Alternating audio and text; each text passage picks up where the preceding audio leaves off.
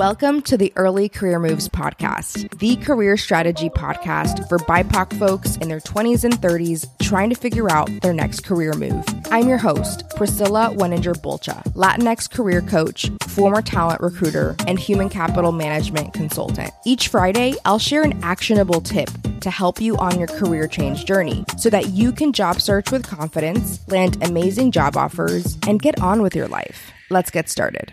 Hey everyone, today I'm really excited to introduce to you Rosita Tran Reyes. Rosita is a Vietnamese Mexican American woman from San Antonio. She was a Teach for America core member in Miami, Florida with me back in the day. That was nearly a decade ago. And on this episode, she talks about how she made her career moves throughout the last 10 years, pivoting out of the education nonprofit world into the corporate world into a finance institution, and then now she works at Meta in big tech. She's a service designer, employee experience division, and she also got her Master of Arts in a degree called Human Dimensions of Organizations, which is sounds a lot like organizational psychology and how it plays out in the real world. So, really excited to have you hear her story. We touch on a lot of topics that especially women of color we face. For example, a lot of us have a hard time owning up to our strengths and our superpowers and talking about them in interviews. And she talks about her journey to do so and also how she tackled her own career change journey. All right, y'all, enjoy. Talk to you later. All right, everyone. I'm so excited to welcome Rosita Reyes onto today's show. Rosita is a former kind of like a colleague slash friend from our Teach for America Miami days. It's crazy to think that it's already been a decade since we were in Oklahoma training to be a teacher, trying to figure out what that meant, and then failing massively as first year teachers in Miami, Florida. Um, yeah. Hundred percent, man. A decade. You gave me goosebumps. No way. There's no way that much time has passed. I know. Yeah, and now we're both in Texas, not too far away from each other, living totally different lives, especially career wise, but also just personally. Like so much has happened. But thank you for coming and being, you know, willing to talk about your career experiences, how you've gotten to where you are today. Tell us a little bit about your own background, just like a little personal, you know, blurb on who you are, and then maybe tell us like what you're doing today. Yeah. Okay. So I'm Rosita Reyes. I am currently a service designer at Meta. I am the oldest daughter of immigrants to the US. I am half Mexican, half Vietnamese, and I grew up in very similar to probably majority of your listeners in a socioeconomic disadvantaged community, I guess is the correct way to say it. I was the first in my family to go to and through college. So I am a first generation college graduate on top of being first generation American on my dad's side. And I not only went to undergrad, but I went to grad school as well. I'm a service designer. And so what a service designer does, and there's actually a lot of different, when folks think, think designer in the tech space, like the first thing that comes to your mind is what we consider big D, right? So like the thing, the UI that you play with on the screen, the things that you interact with, and that is super cool, but don't ask me to create something for you because it's going to be stick figures. What I do is I really pay attention to more of the user experience and connecting both what the user is experiencing, not only from a front end perspective, but then also ensuring that the tools in the background are actually connected to that and enabling what the user needs. So I kind of play on both sides. I serve as like a general translator between like business needs and what the business is looking for. Also ensuring that the user is getting what they need out of it, right? They have jobs that need to get done and so does the business. And so finding that right balance and right mix is where service design really thrives. I'd say. Very cool. Well, yeah. So, you know, you're definitely working at a, a, really cool company that's often in the headlines, and people talk a lot about like working in a FAANG company. And I guess now it's MAANG, right? And so my husband also worked at Meta previously and like absolutely loved his experience. Like, what made you decide to pivot into tech as an industry? Because I think th- this is your first job in tech, right? Sort of. So, big tech, absolutely, especially what one would consider like classic tech. Absolutely. Yeah, I echo your husband. I am actually just like absolutely loving myself and my experience and my time at Meta. I've been here for a little less than a year, but just loving it. So, first generation college graduate decided, oh man, what am I going to do? Went into teaching, decided Teach for America was the right spot for me because I saw students like me who needed the help I needed, right? And so that was really great for me to kind of give back. And then from TFA, I took a look at what, how can I be impactful, right? And how can I better serve and representation matters? And I decided to go to grad school. And then from grad school, I kind of was at this weird inflection point where I, I knew I was mission driven, but I didn't know what that meant outside of the education world.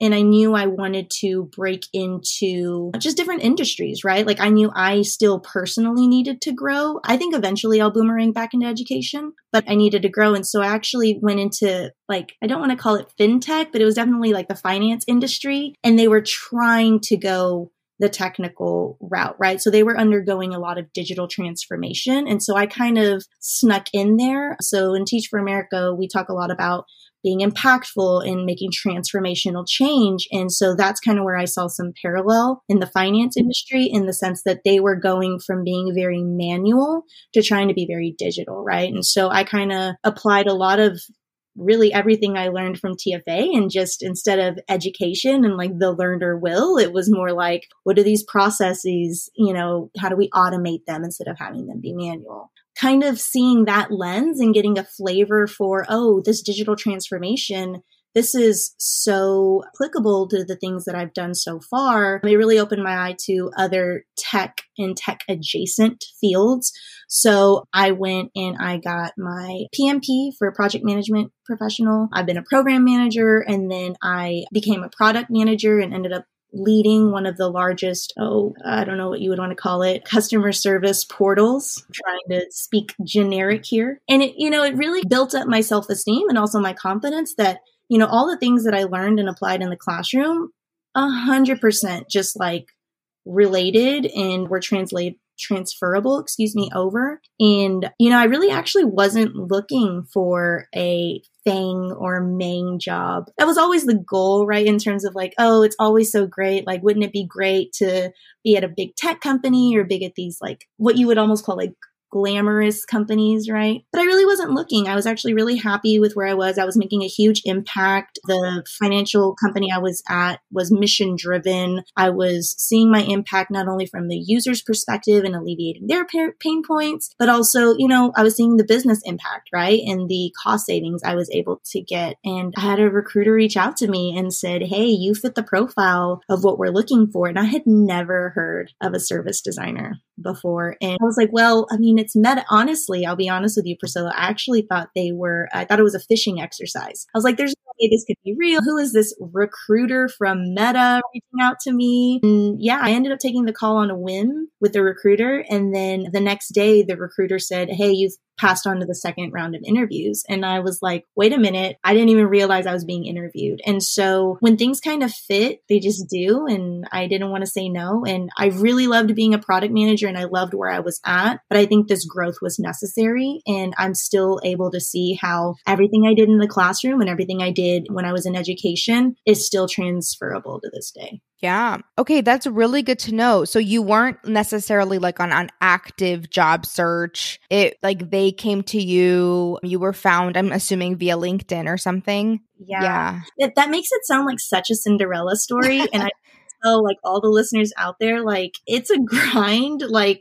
don't like yes they did reach out to me but i was constantly and i'm sure your your you know your listeners can relate i'm constantly thinking about you know, what's my personal brand, right? Like, what is it that I'm learning? If I'm not learning, I'm earning. And if I'm not earning, I'm learning. And if I'm doing neither, what do I need to do to push myself forward, right? And I think when you come out of the like structure that, you know, school and college, university gives you, you know, you kind of feel like you're free floating and you need some structure. And so for me, that was just trying to understand, you know, what's my own brand? Like, what am I bringing to the table and what's needed? Right? And so I was constantly on a search, I would say quasi obsessed with okay, what business problems are you facing right now? And even if I didn't under like I would not consider myself to be, yes, I worked in the financial industry, but I am not your financier, right? Like, yes, I work in the tech industry, but as I mentioned earlier, do not have me create wireframe mockups for you, right?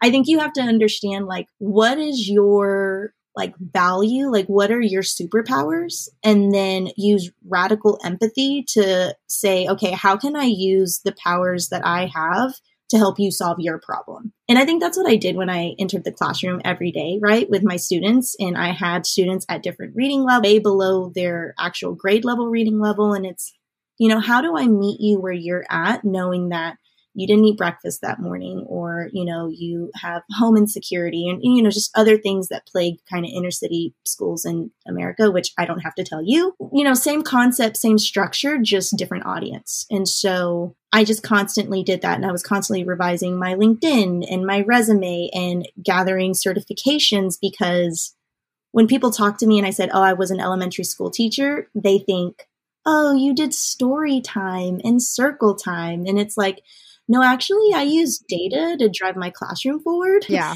And I don't think that people really, you know, have that mental model, right? And so I had to find a way to translate all the things I knew I was doing in the classroom that were directly, you know, relevant in the business space. I had to find the language to do that and kind of going through like being like very inquisitive and saying what do you need? Okay what role does that? Oh a project manager? Okay is there like a certification out there so that i can put it behind my name so that you can think that i'm a credible human?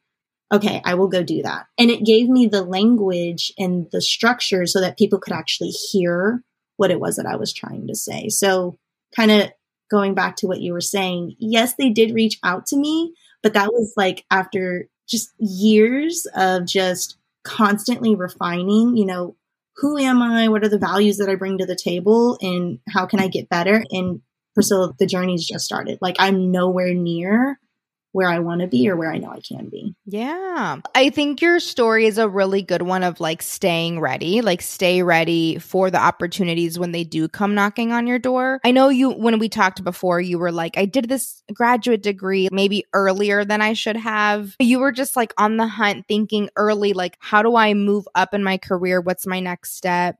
The resume, the LinkedIn, all of that polishing and like the certifications and how do I translate this? Like, that is like, that is a lot of work. And so you're right. It's like every little step that you took got you closer to like that LinkedIn recruiter seeing your profile and saying, like, oh, this person totally has the skills that we're looking for. So I think that's a very asset. And did you realize, like, I want to leave education for sure and like try to make this move into you know corporate world or the you know the roles that you've had since and what role did your masters play in that? Because I know you, you tell us a little bit about the masters too. Yeah, so I am a proud UT graduate, Hookem. I went to my program is Human Dimensions of Organizations, and at the time that I applied, it was their third year with the program. So it was highly selective, highly competitive, really tiny cohort. It was fabulous, really, the kind of relationships you got to build with your cohort there. And what they did was they actually used it's almost like a cross section of like organizational psychology and like some MBA courses.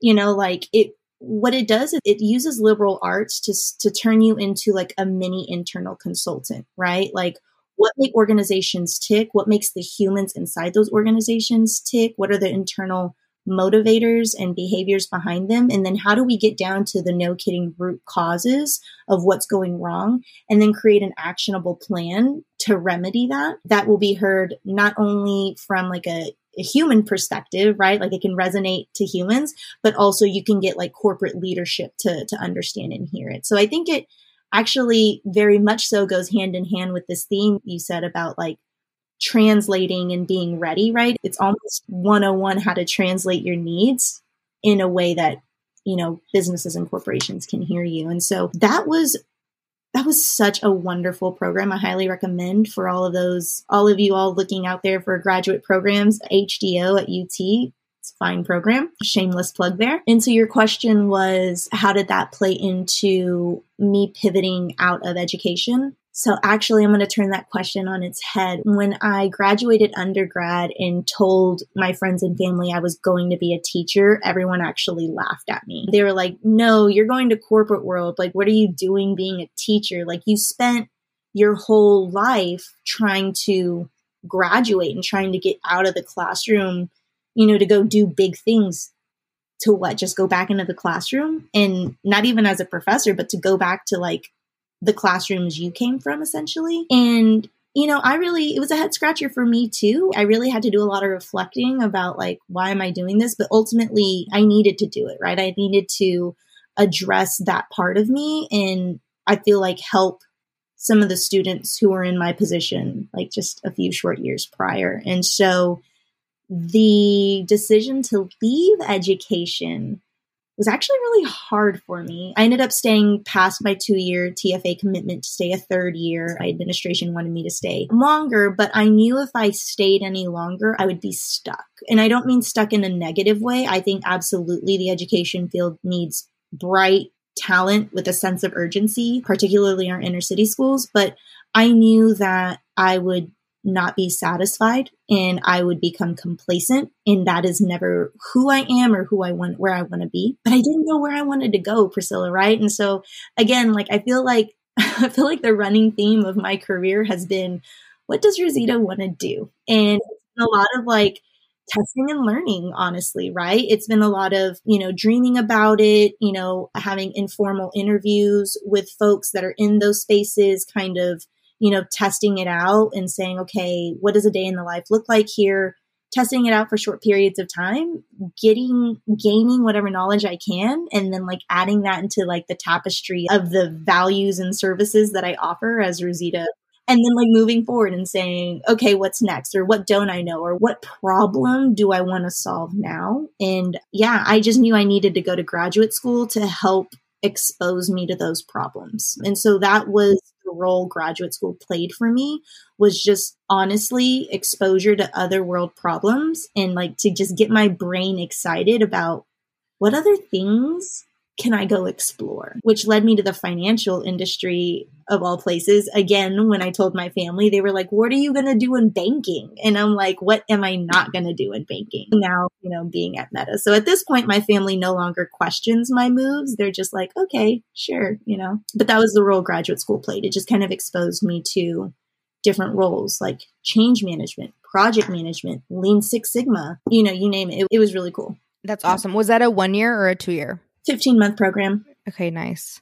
So yeah. like year and a half ish. Year and a half ish. Yeah. yeah. So one thing that I encounter a lot when I work with people helping them change careers, especially women, women of color, is mm-hmm. like mm-hmm. this hesitancy to like own our accomplishments, our strengths, and to speak confidently about them, especially in interviews when it's like the most important. It's like the highest stakes conversation you can have, right? With a recruiter who's asking you about your experience. How did, was it something that you struggled with in terms of like, am I coming across as too, like I'm bragging or, you know, humility? Like, is this something that you have struggled with at all?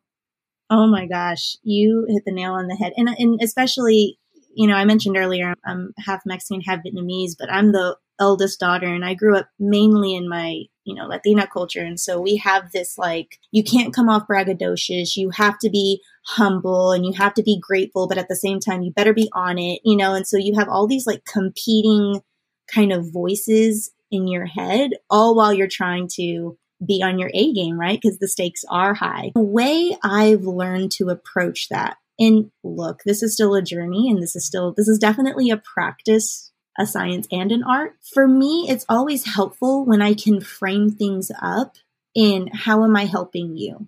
Being the eldest daughter, I am always helping someone else. And I feel very comfortable in that space, right? Like rolling up my sleeves and saying, what's the problem and how do we move forward to help? And so when I apply that to myself and when I'm trying to, I mean, honestly, sell myself, what I like to do is, you know, listen to well, what's your problem, right? And really try to understand what is the problem or what's the type of role or person you're looking for. And then I look back and think about, hey, when have I solved a similar problem like that in my past?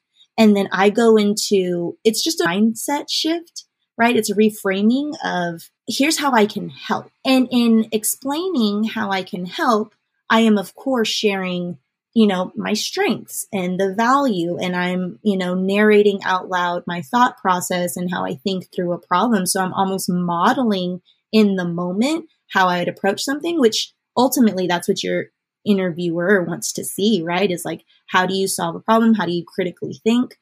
Um, but for me, it helps me get past that hurdle of, oh my gosh, I'm not being humble enough, I'm being too braggadocious, or I'm overselling myself. You know, I never want to get to a point where I'm, you know, over promising and under delivering, especially in an interview, right? Like that would be such a awful bait and switch. But when I frame it up as, hey, here's how I can help you, or here's one way to help, um, it puts it in it, it reframes the conversation in a space that i feel like i can be my authentic self. And that passion actually does come through and show through and i'm able to be you know real authentic with it. So i love that. And authentic for me means really corny. I'm like the queen of corn. Um, so yeah, like you like to solve problems and to be of service. It's like yeah. service and impact. You're talking about it in a different way. It's not in a self serving way. And it's not even self centered. It's actually like centered outwards. And that's probably what makes it feel so natural and so good to you. Yeah, a hundred percent.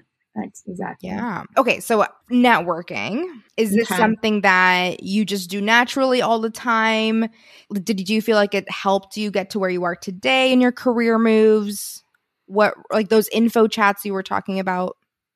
Yeah, I feel really, I have a very visceral reaction to the word networking. It's, it's daunting and it is especially when the stakes are high you, you put a lot you tend to put a lot of pressure on yourself and i know your listeners can probably you know empathize with that. So networking is another thing and you know all the stats and all the research are there right? Like the majority of people who get jobs do so by networking and not through their direct ties but through their indirect ties and the, how do you grow your indirect ties? Well you do it via networking. So this like scary n word comes back again. And so for me i had to you know have another mindset shift, right? And so the way I looked at it was I'm exploring and I am a lifelong learner. And people, one, people love to hear themselves talk. And two, people love to help right? So if they feel like they are personally helping, there's a little bit of investment and that actually can go a long way. And so I did, I'd be lying if I said I did not do any cold calls because that is absolutely false. I did do a couple of cold LinkedIn messages to some folks in at the time I thought I wanted to be a change manager. So some change management practitioners that put on their LinkedIn profile that they were open to discussing this. So it's not like I spammed a bunch of people and I was very considerate and cautious about how I worded things so that they knew I was serious and that I wasn't like spamming them or you know a phishing exercise. And i asked to meet i asked if i could this was pre-covid so i asked if i could meet up with them and buy them coffee and just meet with them for as little as 15 minutes uh, because i knew their calendars were crazy or we could do a phone call. I don't think this would happen in our current COVID world, but pre COVID, I was actually shocked by how many people said yes to meeting up in person and having a cup of coffee. And I mean, I was a complete stranger to them. And really, I was, I just viewed myself as an investigative journalist almost, not, hey, I'm Rosita looking for a job. Please give me a job, but more so like, hey, your role seems really interesting. I know nothing about change management. Can you just tell me what a day in the life looks like? And what kind of problems, you know, keep you up at night? And you know, why did you get into this? And, you know, what's your favorite thing about your job and what's your worst thing about your job? I really wanted to just understand them and why they were in it. And then I always ended it with, can you, are there, you know, is there anyone else you think I should talk to in this space? And that actually opened up the doors to meeting with more people. So I found a more one on one approach and it was scary putting myself out there. But if it was almost like wearing a costume, right? Priscilla, like, oh, I'm not Rosita looking for a job. I'm Rosita, an investigative journalist. you know, they're going to love telling me about their day. And it actually turned into, you know, some folks, it actually turned into some job offers. Some folks really liked my line of questioning and they were like, oh, wow, you have a lot of passion, or, you know, they wanted to know a little bit more about me. And so it did generate some job offers. I turned down a majority of them because I knew exactly what I wanted. And that's another thing. You have to be ruthlessly you have to prioritize ruthlessly because if you literally are just going for a job, if you jump at the first thing, you might not be positioning yourself well. So, yeah. like, actually listen to what they're saying and then think to yourself, like, okay, like, no kidding. Do you, do I think I can do that? Like, if I listen to their worst day, could that be my everyday? And like having those serious like almost one-on-one conversations with yourself right and reflecting on that. So it is scary and that's why i'm so grateful i didn't have to network to get into the role i'm in now. Yeah. But i did have to do that coming out of grad school going into you know like corporate america. Yeah. Yeah. And i always tell people like it's always good to just continue to like keep that network warm for when you might need it unexpectedly. Like never get out of practice. And the more you do it honestly like the easier it becomes. And it just feels like you're just like having a chat with someone and it's not a big deal right?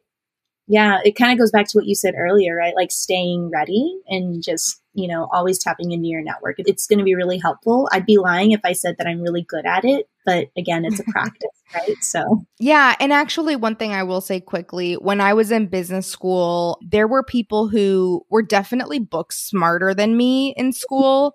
And like, this was what stressed them out the most about the whole experience. So it's just really interesting. Like, it's just this networking thing, it's hard. It's not for everyone. You're so right. Something that helps me think through that, right? Like, cause they're definitely like, even where I work now, Meta, full of really like amazingly bright humans, right? And also in grad school, everyone was super bright. And you can't help but compare yourself to where they're at. And that's fine. That's a human thing. Like, don't try to fight it.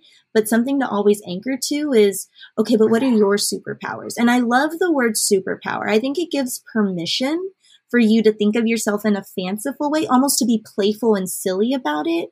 But it really allows you to explore it because if you approach it too serious, you know, like, oh, what are the values or what are my strengths that I bring? Like, it can feel kind of stuffy. But if you're like, oh, my superpower is talking to people and getting them to divulge their deepest, darkest secrets, you know, like, yeah, that is a superpower. You built a whole podcast around it and you have uh, like thousands of listeners, right? I think always, you know, try to hone in like, you have superpowers too.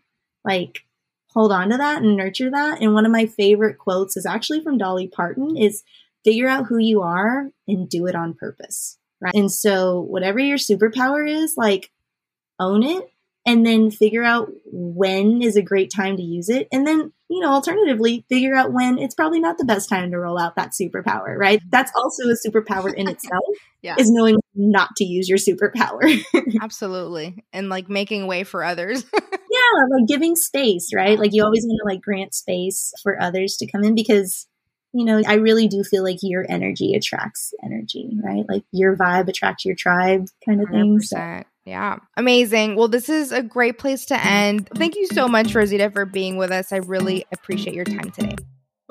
Thank you so much for listening today. Make sure you head over to ecmpodcast.com slash free course and sign up for my free job search training course. I teach you the three things that you need to know before you go into a job search process. My goal is to help you change careers with confidence and ease so you can move on with your life. I'll see you next week.